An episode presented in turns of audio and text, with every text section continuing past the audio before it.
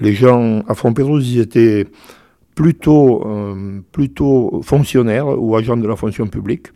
Il y avait les douaniers, il y avait les agents des eaux et forêts, il y avait des, cheminots euh, qui entretenaient la voie ferrée, le chef de gare, il y avait euh, beaucoup d'agents qui entretenaient la, route, puis la, poste, il y avait tous les services publics, quelques commerces. Donc voilà comment vivait ce, village, il était très actif et les gens avaient en plus tous une activité secondaire qui était agricole. À Fontpérouse, c'était surtout du, poirier et du pommier. Il y avait la poire, il y avait essentiellement deux variétés, la Louise Bonne et la Beurrée d'Arambert. C'était les deux poires qui se commercialisaient le plus, qui se vendaient le plus à Fontpérouse. Les pommes, c'était de la coquette et de la rainette. Alors, ce n'était pas euh, le gagne-pain essentiel, puisque les agriculteurs, eux, leur métier principal, c'était l'élevage. Ils avaient soit des moutons, soit des vaches. C'était très difficile parce que le territoire autour de Fontpérouse est très escarpé. Dans l'hiver, il y avait vraiment peu de, euh, de, nourriture. Il fallait qu'ils stockent du foin euh, pendant l'été. Et ensuite, l'été, les, les, animaux, que ce soit les vaches et les moutons, étaient envoyés à la montagne en estive sur le territoire de la commune. C'était très organisé. Il y avait la, vallée de Carensac était exploitée, la vallée de Lori. Les deux vallées étaient exploitées euh, l'été et ensuite en, septembre, le 30 septembre, les animaux descendaient au village. Et, là, il y avait la foire annuelle où on vendait tout ce qu'on pouvait pour survivre, pour ceux qui étaient uniquement agriculteurs. J'ajoute sur Fontpérouse quand même que je vois une maison qui aujourd'hui est une résidence principale. Elle a été réaménagée. Et dans le vieux temps, c'était l'abattoir municipal.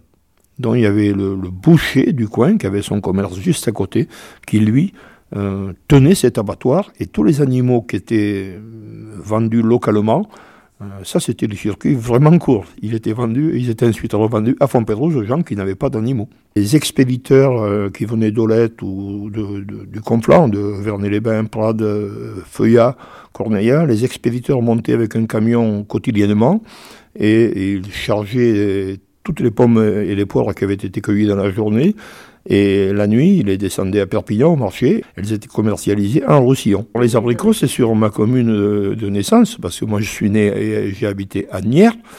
Et là, chaque soir, durant le mois de juillet, il arrivait deux ou trois expéditeurs différents avec deux ou trois gros camions, camions moyens, et il euh, chargeait la récolte de la journée. Donc ça partait également à Perpignan au marché la nuit et c'était commercialisé en dehors de la période lorsque les abricots du Roussillon étaient finis, puisqu'ils se récoltaient en juin, eh bien, en juillet, c'était les abricots de Nières, de Nières, Soignas, Olette, euh, Auréa, euh, j'en sais, voilà, le coin, euh, expédier ces abricots le soir vers Perpignan.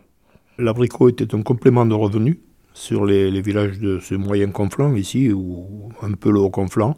Le, salaire d'un mineur était de, de 500 francs, 50 000 anciens francs et les abricots produisaient autant de revenus dans le foyer du mineur que le salaire annuel de ce mineur. Donc, euh, euh, déduit les frais, presque le, propriétaire de ces arbres arrivait à doubler son salaire. Voilà, c'était quand même quelque chose de fabuleux. Ça avait, mis, euh, ça avait, mis, ça avait permis aux, gens, aux habitants de Nières et, des villages alentours qui, qui, vivaient de la même façon, ça avait permis d'aménager des maisons, de, construire des maisons neuves ou d'aménager les maisons familiales.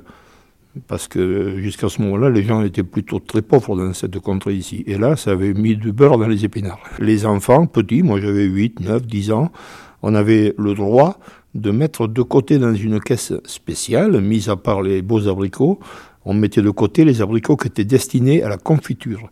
Et l'expéditeur nous les achetait euh, non pas un franc comme les beaux abricots, mais à 50 centimes comme les, et donc les enfants, on avait une vingtaine de kilos d'abricots tous les jours.